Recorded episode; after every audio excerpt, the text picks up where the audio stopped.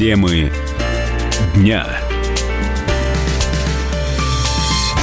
Возвращаемся мы в прямой эфир радио «Комсомольская правда». В последние дни февраля обострилась ситуация в Южной Азии. Индия и Пакистан обменялись авиаударами. С обеих сторон убиты, сбиты военные самолеты. По-моему, всего четыре штуки. Два с той, два с той стороны.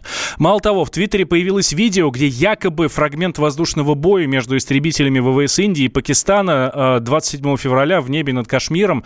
Там белые следы в небе. А некий летчик, который спускается на парашюте. Автор видео говорит, что это пилот пакистанского F-16, которого, собственно, избили.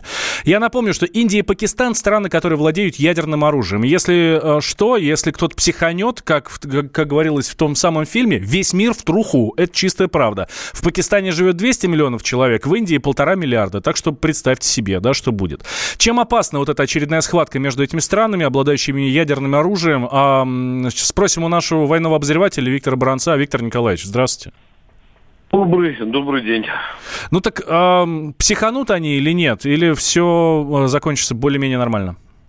Валентин, будьте добры, э, перезвоните на рабочий телефон, отвратить слышу только куски вашего голоса. Я на рабочем месте, пусть мне перезвонят на рабочее место. А, все, прямо сейчас а, организуем, а, перезвоним. Тем временем, тем временем от конфликта уже пострадали наши туристы.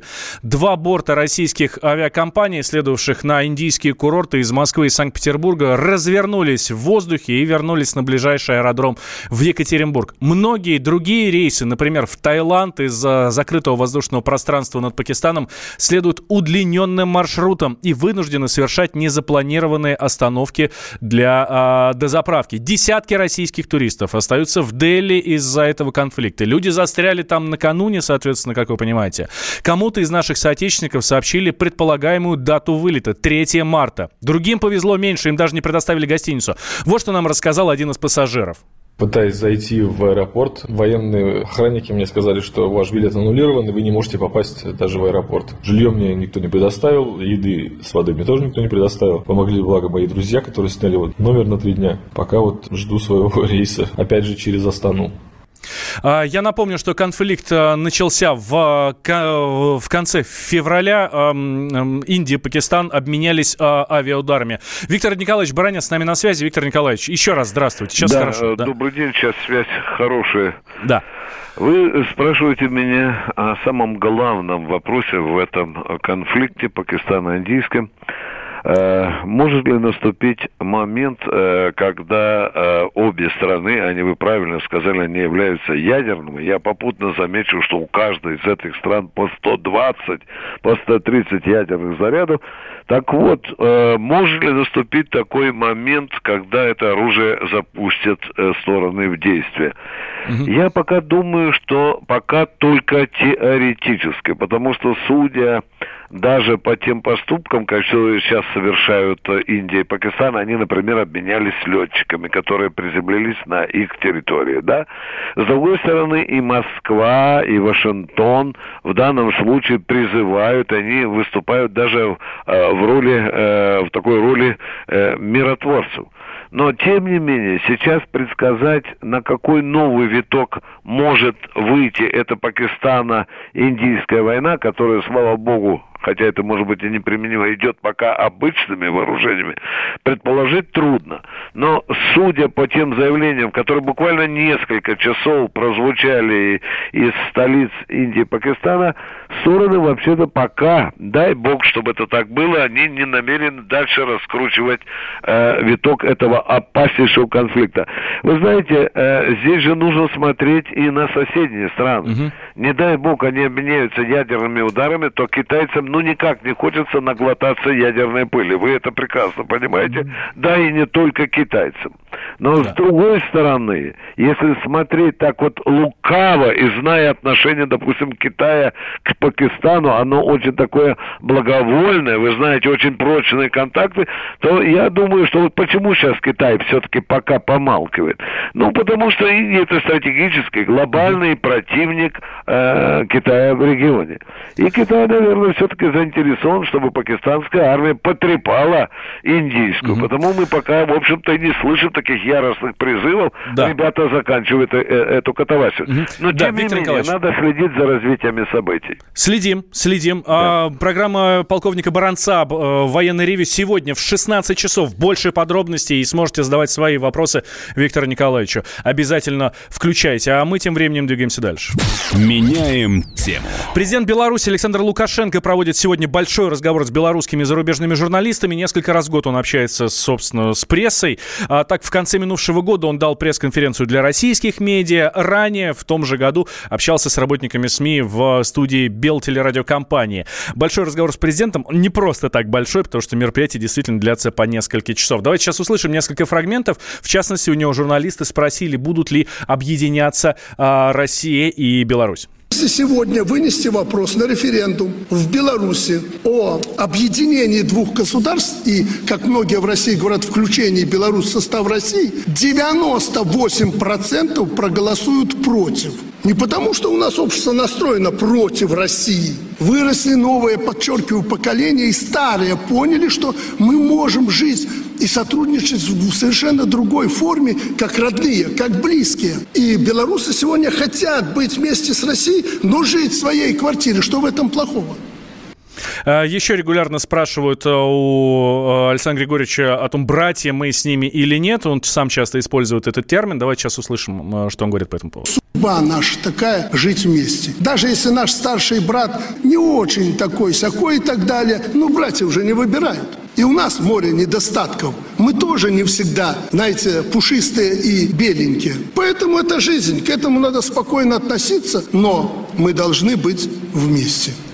Мы должны быть вместе. Главные слова президента Беларуси Александра Лукашенко. А еще у Лукашенко спросили, следит ли он за выборами на Украине, и спросили его прогноз, кто же будет новым президентом э, Украины, Порошенко или кто-то другой. Президентом будет Порошенко.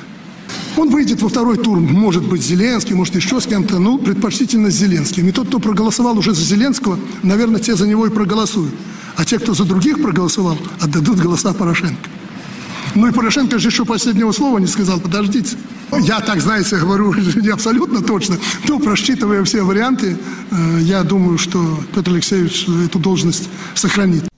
Все подробности о большом разговоре с Александром Лукашенко, президентом Беларуси, в выпусках новостей на радио «Комсомольская правда». Никуда не переключайтесь никогда. Меняем тему. Журналисты комсомолки узнали, как в разгар крымской весны будущий президент Украины отговаривал жителей полуострова от референдума. 28 февраля 2014 года. Вот уже сутки, как вежливые люди взяли под охрану здание парламента и правительства Крыма. На улицах не прекращаются стихийные митинги за возвращение полуострова в состав России. В такой непростой для официального Киева ситуации действовать решил Петр Порошенко, тогда депутат Верховной Рады.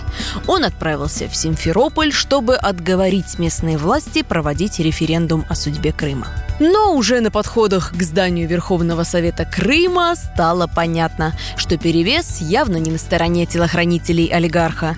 Шоколадного короля встретило несколько сотен разгневанных человек. Симферопольцы без труда узнали известного на Украине человека. Как следствие, в политика полетели бутылки и камни. Вызволять незадачливого парламентера пришлось народной милиции и таксисту Виталию Грищенко, которому в машину сел высокопоставленный пассажир. Сзади устроились два амбала-охранника, с трудом вынырнувшие из пучины народного негодования. Полиция mm-hmm. подошла, посадили ко мне в машину. А что они сказали? Вообще сказали, вы... чтобы отвез. Сказали, что Порошенко. Порошенко, вот первое впечатление, что он какой привел? Перепуганный человек. У него вопрос был, почему его так встретили. А вы что ответили ему? Я ему сказал, что нечего было сюда ехать. Он видел настроение крымчан. Порошенко вообще как себе, вот что он говорил?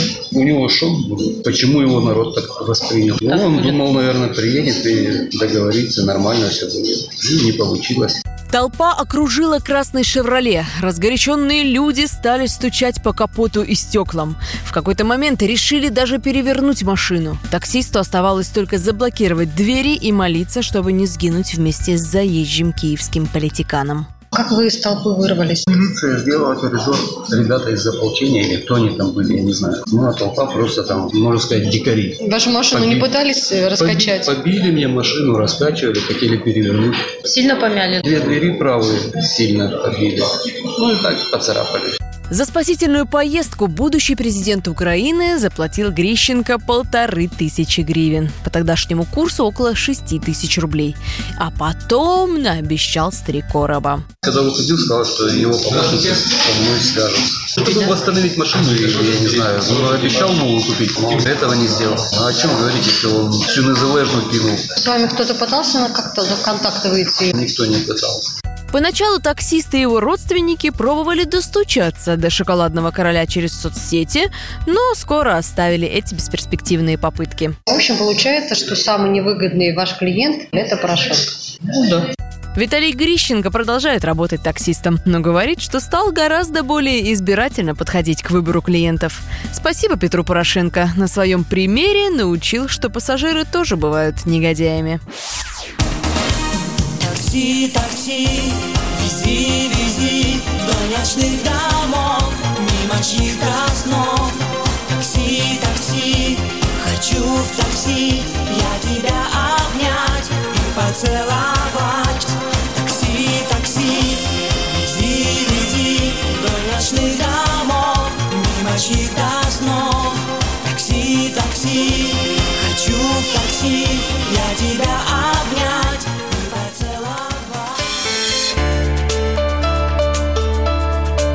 Темы дня. Товарищ адвокат! Адвокат! Спокойно, спокойно. Народного адвоката Леонида Альшанского хватит на всех. Юридические консультации в прямом эфире. Слушайте и звоните по субботам с 16 часов по московскому времени.